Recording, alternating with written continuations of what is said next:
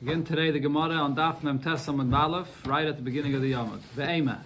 So here, this is a continuation from the Gemara before, where it said the Halacha regarding a person that gave over his daughter to the Shluchim of the husband, to deliver the wife to the husband of the home of the husband. And if along the way she was mizana, so the question is, what status does she have at this point? Is she still a Naram or irasa? And therefore, she will get skila after the first stage of marriage. If she has a relation with someone else, she gets skila. Or from that point, because she was already given over to the husband's agents that came to deliver her, she gets only chenek, because she's already married. Once you're married, it's a different misa, which is only chenek. So the Gemara before brought the psukim to say that, well, the pasuk actually that it said was, this is relevant for the Gemara here, Liznai's Beis Aviyah. Only if she was mizana when she was still in the father's house, then she still gets skila. But if she's already with the husband's shluchim on the way to the husband's home, she only gets chenek. So now, on this, the Gemara asks, maybe we should say, if she was given over already to the shluchim of the husband, but then she changed her mind, and she went back home. I should say that she goes back to her previous status. And therefore, she's again a naira ma'irasa, and the Nisuin is not really a full Nisuin. And so therefore, at this point, she should still be getting skila. So what the Gemara is asking is, according to Rashi, it's not really a question. It's more of a shaila. The Gemara is wondering, what would be the halacha? You're telling me that once she was given over to the shluchim of the Baal, so from that point forward, she's already fully married. And therefore, there's only chenek. But the question is, what if she turns around and she goes back to her father's house? There's her status that has changed back to being a Naira Meirasa because she went back. Good question. And especially the Gemara's question is based on the fact that the source was Liznai's Beis Aviyah. And we said, once she left the father's home, even if she did not arrive to the husband's home, but she's on the way with the shluchim of the husband, but she's not Beis Aviyah anymore. She's not home anymore. So therefore the Gemara is wondering, if so, what's if she turns around and goes back home? Then it is Beis Haviyah. So maybe we should say that she does have the status of a Naira Ma'irasa, which is Chayiv Skila. Amarave, sort of answers, Sahu, your question you're asking here, or you're a quandary really, you're wondering about this halacha, Kvar Paska Tana de Rabbi Shmuel. Rabbi Shmuel already resolved this. Based on what Rabbi Shmuel said regarding the halacha of a woman that makes a neder, we'll answer this shaila as well. The Tana debate Rabbi Shmuel, because Rabbi Shmuel said as follows. And this is in the parsha of a woman that makes a neder. She makes a vow. So there it says, v'neder, almano, grusha. When there's an almano or grusha that makes a vow, kol asher osra al nafsha, whatever vow she made and she prohibited upon herself, yokum alea, it remains. There's nobody that could annul these vows for her. Not a husband, because she has no husband, and not a father either. She's out of the father's possession. So the question regarding this pasuk is, why does this pasuk have to say b'chlal? It's an extra pasuk. It's obvious. Once she got fully married, she's out of the father's possession. And now, once she's widowed or divorced, so she's out of the husband's possession. So, of course, there's nobody that could annul her vows for her. So why does the pasuk have to say that the vows will remain? Elo, so what is this pasuk coming to say? It's referring to this case that we're speaking about here. What happens in a case where the father gave over his daughter to the shluchim of the husband? Or the shluchim of the father gave over his daughter to the shluchim of the husband. And she did not yet arrive to her husband's home. She's in between. This pasuk here, v'neder almana grusha, is coming to speak about a case where she became an almana and a grusha in this condition, when she was in between, exactly. In other words, we do have already understood from the psukim before, when she's still in the father's home, so the father annuls the vows. Once she arrived to the husband's home, the husband annuls the vows. That's clear. We know that already. We're not here, not there. This pasuk over here is coming to talk about what happens if it's in between. She's on the way. She's en route to go to the husband. And then, and on the way, her husband-to-be, I mean, she's already married to some extent. There's an edison, but the husband-to-be fully passed away, or she receives the news that he decided to divorce her on the way to the home. So quickly. So what happens now? What do I say about the status of this girl? Beis Aviyah Shalzu? Do I say that she still belongs to her father's home? Because it turned out that the husband that she was going to, there's nowhere to go to. Or do I say that no, once she was already on the way to go to her husband, even if she didn't yet arrive there, but the fact is, from that moment, she already belongs to her husband. Elo loy malach. So what the pasuk here is saying to you is that I can't say that she's not from the father's home and not from the husband's home anymore. So it comes to tell you kivin sheyatsa shah achas mirishus ha'av shuveni yachal ha'afer. That once she left one moment from the rishus of the father, so that's it. She does not belong to the father's possession anymore. She's out of the father's house. And on the other hand, she really belongs to her husband already, but the husband died, or the husband divorced her. So now, that's what the pasuk is saying, that there's nobody here to annul her vows. So what's the Gemara saying? That from here I could learn the same thing regarding what we were speaking about when I said before, Lizna is Beis Aviyah. Even if she decides to turn around and go back to her father's home, but I see from this parsha of nedarim that once she leaves her husband's home, that's it. She left her father's home, and the father, that is, can't annul her vows anymore. So the same thing over here regarding the question of what status does she have, regarding what einish should she get, chenek or skila, once she leaves her father's house, so she's not in Beis Aviyah anymore. Just like regarding nedarim, she's not in Beis Aviyah anymore. So if she's mizana, after she left, even if she decides to turn around, she's not anymore in Beis Aviyah. That's right. So then she'll be Yichayev and chenek. Rav Papa says, we learned this also in the following Mishnah. Habal naira ma'irasa. Person that has a relation with this naira ma'irasa. Again, naira ma'irasa means the girl that it's only after the first stage of marriage, and Yichayev specifically skila, not chenek. And Yichayev, so he won't be Yichayev, naira, Besula, ma'irasa, vihi b'Beis Aviyah. So you have all these conditions. It has to be a naira. She has to be a Basula, and it has to also be a ma'irasa, first stage of marriage, and also that she's still in the father's house. So the Gemara explains what all of these details refer to. These are the conditions that the Torah said. He's not going to be Chayiv skila. So the Gemara explains, Bishloi min naira v'loi begeres. We understand what it means when it says naira, and that excludes what? It excludes a begeres. Once she's a begeres, so then the chiv is not going to be skil, it'll be a different chiv, different einish. Besula is v'loi be'ula. Basula is saying that if she already had a relation with someone else before this, so she's not a Basula anymore. We understand what that excludes. Ma'irasa, when it says that she has to be only after the first stage of marriage, that means V'lo Nesua, not after she's fully married. If she's fully married, then it's going to be Chenek, not Skila. Now, but when it says B'veis Aviyah, then it adds that it has to be when she's in the father's home and not where else. What is this coming to exclude? It seems to be identical to what we're saying. Ma'irasa v'loy Nesua. Usually, a ma'irasa means when you're still by the father, when she's still living with her father. Nesua means when she moves in with her husband. So what's this additional point here that it adds? B'veis Aviyah. Lav, don't you think? This is adding that even in a case where she didn't arrive yet to her husband's home, and it's not fully Nesua, but the very fact that she left her father's home, so she's not anymore Beis Aviyah, so then the Chayiv will not be Skila. It'll only be Chenek. So this additional detail here of Beis Aviyah shows that even on the way, B'derech, she's already not Chayiv Skila, he's not Chayiv Skila. We learned this also in the following B'raise, or maybe Mishnah, not sure. So it says over here, Habal Eishes Ish. The Mishnah says, a person that has a relation with an Eishes Ish, Kivin Shenichnesa L'Rishus HaBaal, so L'Nisuin, that is, as soon as she enters into the Rishus of her husband for Nisuin, for full marriage, Afal Pi Shaloi Nivala, even if the husband that she's fully married to was not boil her yet, we had this in the Gemara before, once there's a Chuppah, even without being boil her, Habala Areza B'Chenek, so the one that has a relation with her only is Chayiv, which misa? Chenek.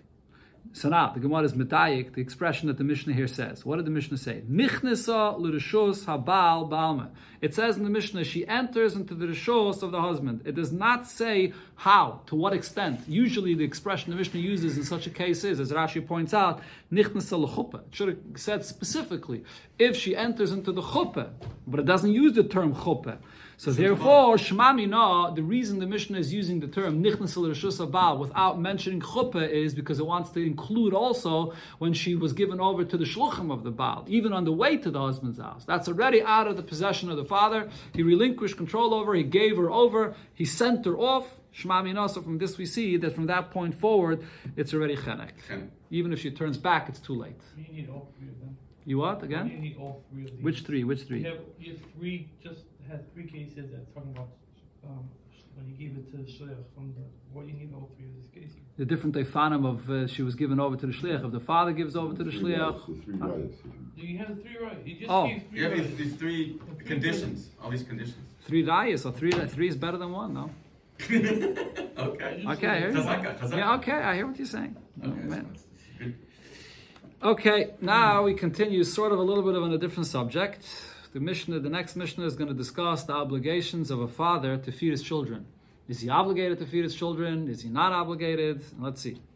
A father, he's not obligated to feed his daughter while he's alive. Okay. This is a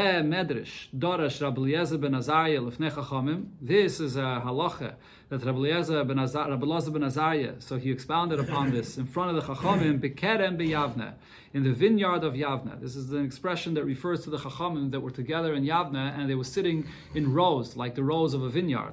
So over there he said as follows: Habanim Yirshu, the sons, so they inherit, Vahabanois Yizainu, and the daughters, they get fed. Now, when it says here, Habanim Yershu, what does this refer to? So he says, Ma Habanim, and in Yershin, El Alacha Misa Sa'av, just like the sons. When they inherit, they only inherit after the father passes away. Afabanais. So too, the obligation of a father that his daughter should be fed from his money, Ein Izainis El Alacha Misa Savian. The obligation is that they have to be fed after he passes away, but not in his lifetime. So to clarify exactly what the Mishnah means by this, by what Rabbi Eliezer ben Azariah means by this comparison of the sons and the daughters, so Rashi explains that these are two conditions that are written into a ksubah. When it says here in the Mishnah that the sons are inheriting, it's not referring to the regular inheritance that children inherit from a father. Rather, what it's referring to is, in a ksubah there are two conditions that are written together.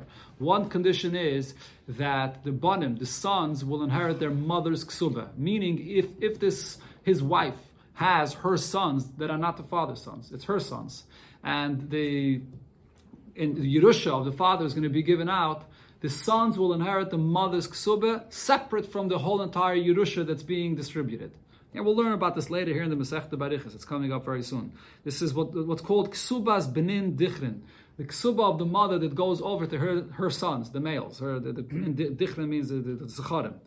And that's one condition it says in the ksubah. Another condition it says in the ksubah is regarding the fact that when a father passes away, even though the daughters are not Yershim, only the sons inherit, the daughters do not inherit anything, but nevertheless there's a condition that the father promises and obligates himself in the ksubah that the daughters will get fed from his money. Mm-hmm. So what Rabbi Eliezer ben Azariah is saying is, just like this special Yerusha that the sons receive from their mother's ksubah only applies after he passes away, so too the special obligation to feed the daughters is only after the father passes away. But in his lifetime, he's not obligated to feed his daughters. That's the halacha of the Mishnah. Can I ask you a stupid question? Life was so difficult in those times that only when people are passing... Our life is totally different, and we take care of our children. See. So let's wait and see what the Holy Gemara will say. So the Gemara, it's all here. The Gemara has the answers for all the questions for all times, not only those times, but for our times as well. So the Gemara, what does it say here in the Mishnah? When it comes to feeding your daughter, so a person is not obligated. But that indicates, but when it comes to obligation of a person to feed his sons, that you are obligated. The daughters, let them fend for themselves. But the sons, you have to feed them. Another diak from the Mishnah. Bitai, his daughter as well, Nami, there's no obligation. But he does have a mitzvah to feed his daughters, right? So what's the difference? A chayva would mean that we force him. This is an obligation that he took upon himself in the ksubah or whatever, and we could force him, we can confiscate his money if he's not going to fulfill his obligation. A mitzvah is, you have a mitzvah to do it. These are your children, you have a mitzvah to do so, to feed your children, but we're not going to force you. So it seems from our Mishnah that even if we're not going to force you, it's not a chayva, but it's still a mitzvah. Says the Gemara, mani masnisim. But the question now is, Who is the opinion of the Tana of our Mishnah? Loy Rab Meir, Loy Rab Yehuda, V'Loy Rab Yechanev and Breike. None of the following Tanoim which are quoted in this B'raise here. The Tanya, because in the B'raise we learned that it says about this subject of the father feeding his children. So the Rab Meir, the first opinion here is mitzvah lazan is habanais. a person has a mitzvah, not an obligation, where we force him, just a mitzvah. Mitzvah to feed his daughters, kavachayim lebanim. And most definitely, he also has to feed his sons as well. Why? Why do you have to feed your sons more than you feed your daughters? The aski b'teirah, because they're learning Torah, so therefore they need your support to be able to learn Torah. David A. Rab Meir. This is Rab Meir's opinion. Rabbi Yehuda, Rabbi Yehuda says also Rabbi Yehuda basically holds the same thing, but Rabbi Yehuda says that the daughters, it's more important. The mitzvah to feed the daughters is more important than the mitzvah to feed the sons. Mitzvah lazon esabanim. It's a mitzvah to feed your sons. Definitely a mitzvah to feed your daughters. Why? Mishum zilusa. Because you don't want the daughters to be embarrassed to have to go and collect money for themselves. It's a much bigger embarrassment for girls to have to collect money for themselves than the sons. By the way, what's the difference between Rabbi Meir and Rabbi Yehuda? They're both saying that the father has to serve the sons and the daughters. The difference is, so what's if the father doesn't have enough of both? Who's more important? So according to Rabbi Meir, the ones that are learning Torah are more important, the sons. And according to Rabbi Yehuda, the ones that are going to be embarrassed to go collect money are more important. When it comes to feeding your daughters, it's actually an obligation. It's not just a mitzvah, but it's an obligation you have. When is that though? Only after the father passes away. While the father is alive, both the sons, the daughters are not fed from the father at all. It's not his obligation, and there's no unique mitzvah, the fact that he's their father either, to feed them. So now if you look at all these three opinions quoted in this B'raise, our Mishnah does not go according to either of them. Mani mas nisin, who's our Mishnah? I Rab Meir, if it follows the opinion of Rab Meir. Ha'amar, Rab Meir has said, banim mitzvah, that to feed your sons is only a mitzvah. And before, we were medayik from the Mishnah, that the Mishnah holds that to feed your sons is a chayva, is an obligation. You must, we can force you. Rabbi Yehuda, it's the same question. According to Rabbi Yehuda, ha'ama banim nami mitzvah. Or some are going to say ha'ama nami banim mitzvah. Rabbi Yehuda basically says the same thing. When it comes to feeding your sons, it's only a mitzvah. And from our Mishnah we see it's an obligation. And Rabbi Yechanan ben Breike, and if our Mishnah would follow Rabbi Yechanan ben Breike's opinion, afilu mitzvah nami leka. Rabbi Yechanan ben Breike says, feeding your daughters in your lifetime, not only is it not an obligation, it's not even a mitzvah. He said, right, only after he passes away. But in their lifetime, the lashon of Rabbi Yechanan ben Breike was, elu velu einon izaynin. You don't have to feed them at all. Have to. So who, in the person's lifetime, in the person's lifetime. So our Mishnah does not go like any of these opinions. So the Gemara will show that it's possible to say that our Mishnah follows all of these opinions, and you can choose whichever one you want. If you want, you could explain our Mishnah like Rab Meir, or even Rabbi Yehuda. You could explain our Mishnah like Rabbi Yechanan ben Breike. We can say it goes according to Rab Meir. And this is how you have to understand our Mishnah. A father does not have to feed his daughter. And really, and also he doesn't have an obligation to feed his son. Before we said, bita, he doesn't have to, but a son you do have to. But now the Gemara is saying, no, the way to read the Mishnah is it goes together. Not the daughter and not the son that you have an obligation to feed. However,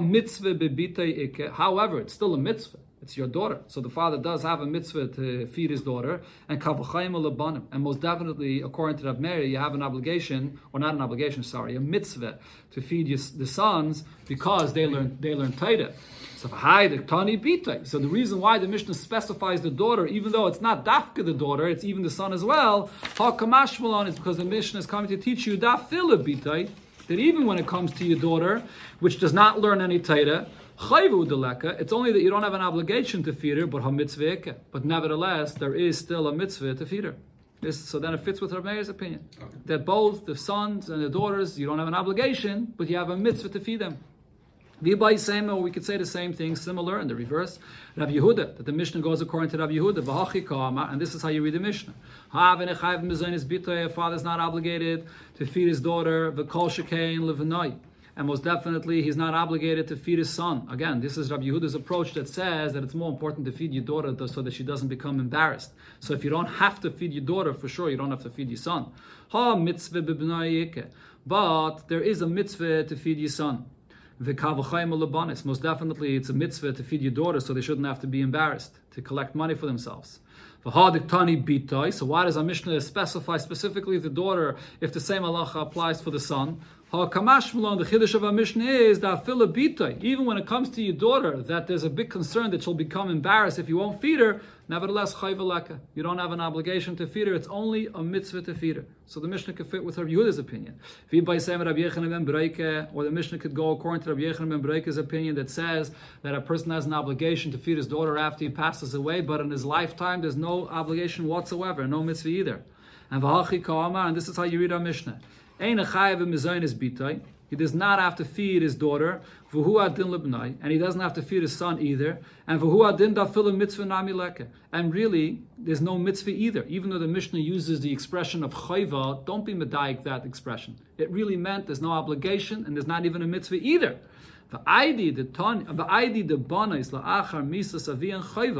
Because when it wanted to speak about what the father's obligation for his daughter is after he passes away, or actually from the father's money. What's the obligation that the money should be used to feed the daughters after he passes away? So there it actually is an obligation. So regarding that time period, it uses the expression of chayva, tani nami ein chayev. So therefore, regarding his lifetime, it also uses the expression that he's not chayev. But it also really means, not only is he not chayev, but it's not even a mitzvah at all for the father to feed his children in his lifetime. This is Rabbi Yechanan ben Breike's opinion, and it could fit with our Mishnah. Amar Rabbi Yamar Shlakish Mishom Rabbi Yehuda Bar Chanina. B'Usha Hiskino. In Usha, the Chachamim instituted. Usha was a place, one of the places when the Chachamim went from outside of the Beis Hamikdash, and they were in different golis and the 10 different places that they went to. One of the places was Usha, and over there they instituted as follows: Shehei Adam Zon Es Banav Es Bneisav Kishayin Ketanim. That a person is obligated to feed his sons and daughters when they're katana, when they're young. Taisus here points out that what this refers to is ketanim. In this expression, the Gemara here is actually above the age of 6 years old. Taisus says if they're ketanim, if they're below the age of 6, then everybody agrees that you're fully obligated to feed your children. Absolute obligation, as we'll see later in the Masechta. Over here it's saying even above the age of 6, they instituted that a person is obligated to feed his daughters. Now when it says here obligated means a real chiv. Meaning if he does not, they could force him to feed his daughters. Or his children, his sons and daughters.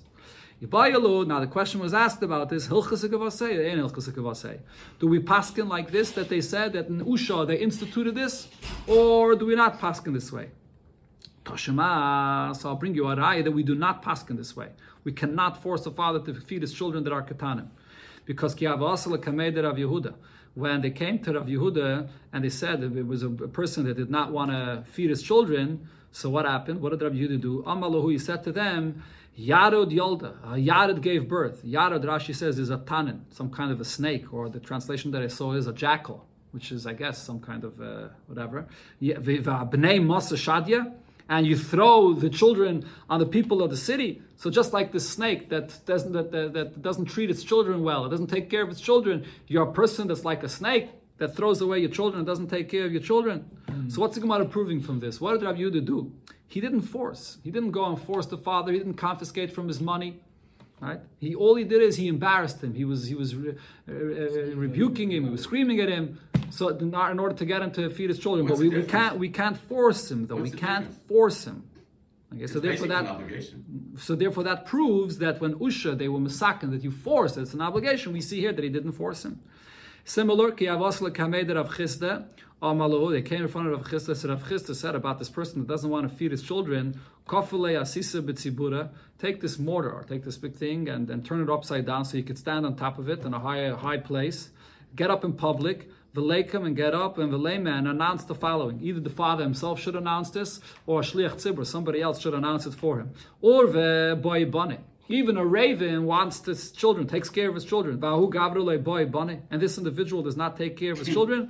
So basically, humiliate him in public to get him to feed his children. But again, what we see over here is we're not physically forcing him or confiscating from his money, but the only thing we can do is humiliate him. But the Gemara asks on this expression that he said they should say about this person that a raven feeds his children, a raven feeds his children, but v'aksiv livnei oirev asher yikro, that the children of a raven calls out to the Eibusha because the parents do not take care of their children by ravens. So the Gemara answers like Kashi, it's not a question. Ha b'chivri, ha b'ochmi. Depends when they're white or when they're black. According to Rashi, this means when they're white, when they're young and they're white, the mother and the father does not take care of their children. Later, when they become black, then they love them, then they take care of them. Taisa says that chivri and ochmi are two different kinds of ravens: white ravens, black ravens, and they have different natures. The white ones take care of their children, and the black ones don't take care of the children, or maybe the opposite.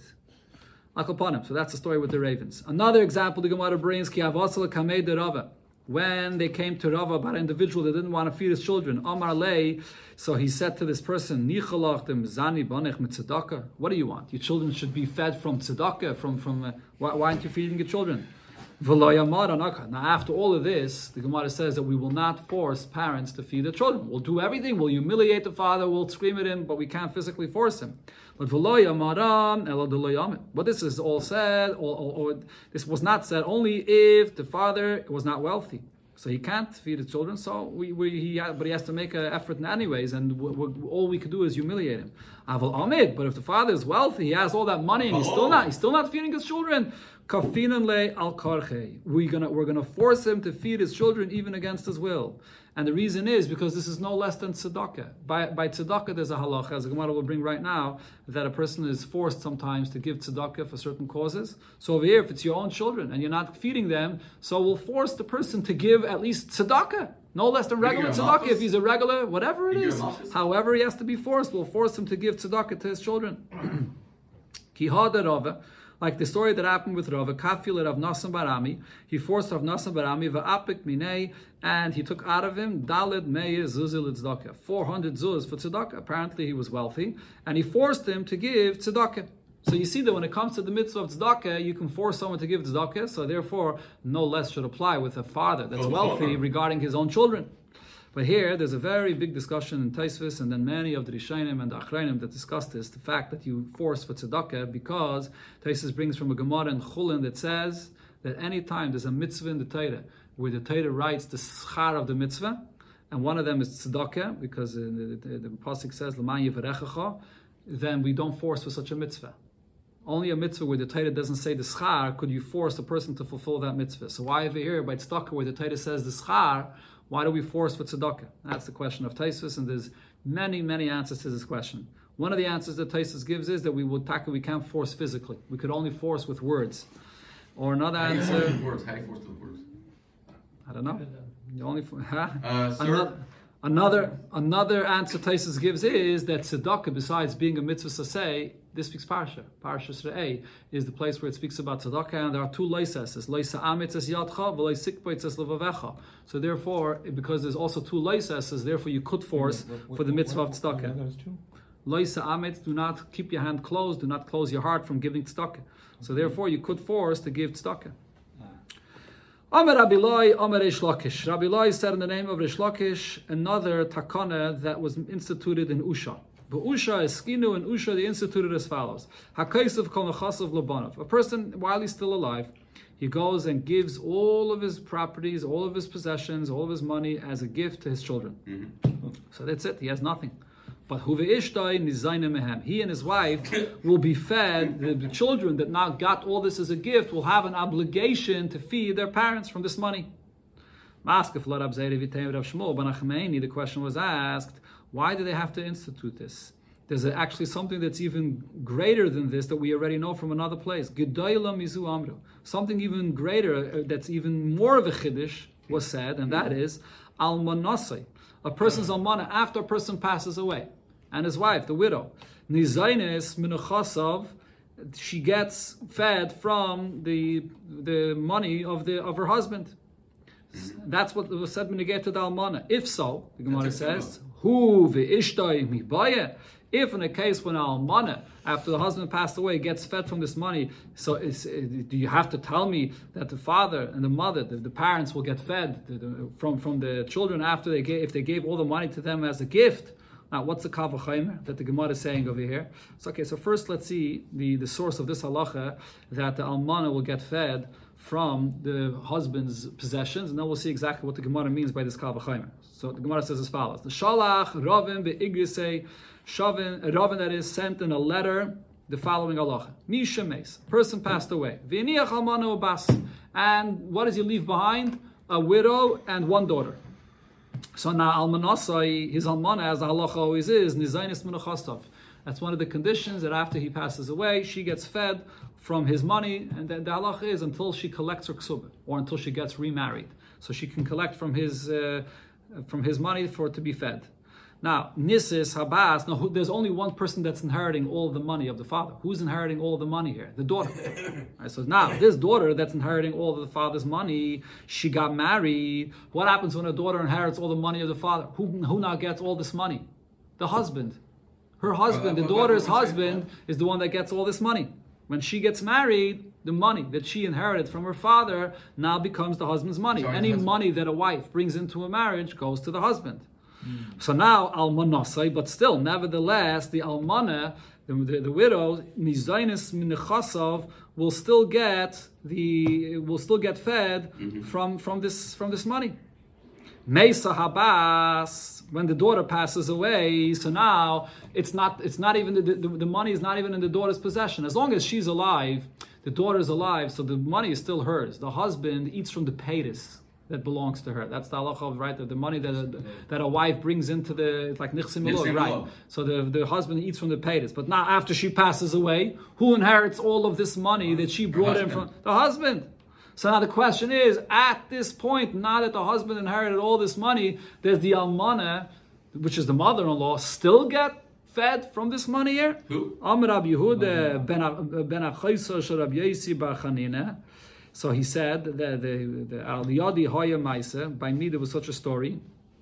And for Amru, and they paskined Almanasai Nizainis Minachasov, that the almana still will get fed from this money, even after the money now became the daughter's husband. It became the son-in-law now. It became his money, but nevertheless, the mother-in-law will still get fed from that money. Not so for sure. So Rashi explains why this is a big chiddush here, because usually the halacha is regarding an almana, right? So the almana gets fed from her husband's possessions. But here's the halacha though: if there's anybody that bought properties from the husband, the almana does not get fed from those properties. Why not? Because the son.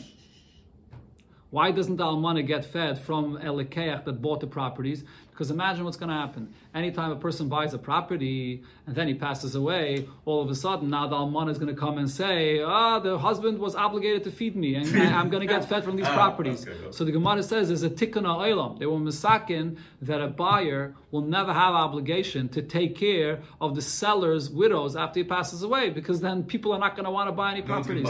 Because I'm going to be obligated later to pay a widow for her mizainis. That's usually the takana. Now, this son-in-law over here that got this money from his wife has a status of a buyer. This is something the Gemara will tell us later, that even though technically he didn't buy anything, he didn't pay for it, he only inherited from his wife, but nevertheless he has the status of a buyer. So really the halacha should be that the almana should not get fed now from the son-in-law's properties, because he's a buyer, and a buyer does not have an obligation to feed the almana. But nevertheless, there was still misakin that she should get fed from that money. And the reason is because over here, the usual takana does not apply. The only reason they usually made this takana is because a buyer pays for this. And no one's going to want to buy if he knows that later he's going to have to feed the almana. But over here, he didn't pay for it. Never paid for it. He's just getting it from his wife through the inheritance over here. So therefore, he's going to be obligated to feed the mother-in-law, the almana. Says now the Gemara, if so, who v'ishtay mi baya, in a time, in the lifetime, when they gave, if a person gives all of his money to his children, and they got it as a gift, so needless to say that the mother is still going to have to be fed, right? So the main, and now, well, the father, the truth is that the father, it's not so simple why the case of the father being fed, why that's a kal v'chomer, but let's talk just about the mother. If you're saying regarding the mother, that after the husband passes away, the mother's still going to be fed from her son-in-law's money, even though the son-in-law is technically a buyer and he should not have the obligation to feed the mother-in-law, but nevertheless we say that he's still obligated to feed the mother-in-law. When the father and mother are still alive, the mother for sure should have to be fed. If she has no money for herself, for sure she should have to be fed from this gift that was given to the children. Okay, Rashi points out of here an additional detail that this gift that was given to the children is even different than a usual gift, because this halacha that a meicher is not obligated to feed a mother, it applies even by a gift. A person that received a gift from somebody. Reuven gives Shimon a gift. So if Reuven passes away, Reuven's wife can't come to Shimon later and say, feed me from this money because my husband gave it to you as a gift. It doesn't work that way. Once you give a gift, you don't feed. But Rashi here says this gift is even stronger, because usually when you give a gift, there's the famous expression the Gemara says, you don't give a gift to stam anybody. You give a gift to show a certain appreciation. So once it's given, it's fully given. But over here, person that gives everything to his children, it's not because of any appreciation. He decided to give, he wants to give all his children a gift. So for sure, there's no reason to say that the mother should not be fed. That's the pshat of the Gemara's question. The son-in-law got it from the father. It's a dowry. You got it from the father. Okay, but here we're talking about the children, though. Okay, so the Gemara answers that there's a reason why I would think this case is different, and therefore there has to be a special takana and usha. Mao de teime, I would think to say, hasam hu deleket de tarach. The whole reason why usually an almana is fed from the father's possessions after he passes away, and it goes so far that even after the son-in-law gets it as a buyer, still he's obligated to feed his mother-in-law, is because who else is going to feed her? So that's the reason why it's important to feed her. Aval hacha, but over here, when the father and mother are still alive and he gives this to his children, nitrach lididei ulidida. So you gave away all your money to your children. Very nice. You're a very, very generous person. Give such a gift. But now you have to work for yourself and earn more money. Kamash Malan, that's the chiddush, that even after he gives away the money, we don't say to him, go work for yourself. The children will still have to feed the father and mother. That was the takana that they made in Usha. Now, the question was asked, do we paskin like this halacha of Usha or not?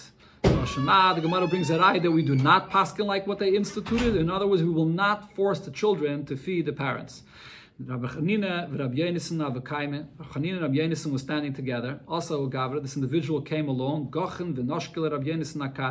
Rabbi Yenison at his feet. Amalei Rab Chanina turns to Rab Yenison and says to him, my high, why is he kissing your feet? What did he do for him? Amalei, so he said, Kaisiv Nechasav Labanav Hu. He wrote off all of his possessions for his son, for his children. Vastasinu Lizane. And I forced his children to go ahead and feed the parents. Now, if you're going to say that we don't paskin like the takana of Usha, so mishum hachi asinu. So then I can understand that there's a chiddush, that what Rabbi Yenison did for this person is lefnim mishuras adin. He didn't have to force the children to feed the parents, so he did something lefnim mishuras adin. That's why this person is kissing his feet for doing something beyond the letter of the law. Eli yamri adina. But if you're going to say that this is the halacha that they must feed the parents, asinu boy, he has to go ahead and lefnim mishuras adin and force them. Obviously, it has to be done. He doesn't have. You have to go and kiss his feet for doing this. This is, or maybe the way the Gemara is read is eli amri dina asinu boy. He's obligated to force them. So there's no chiddush involved in this. So therefore, we see from here that we don't paskin like this halacha, like this takana of Usha. We don't paskin.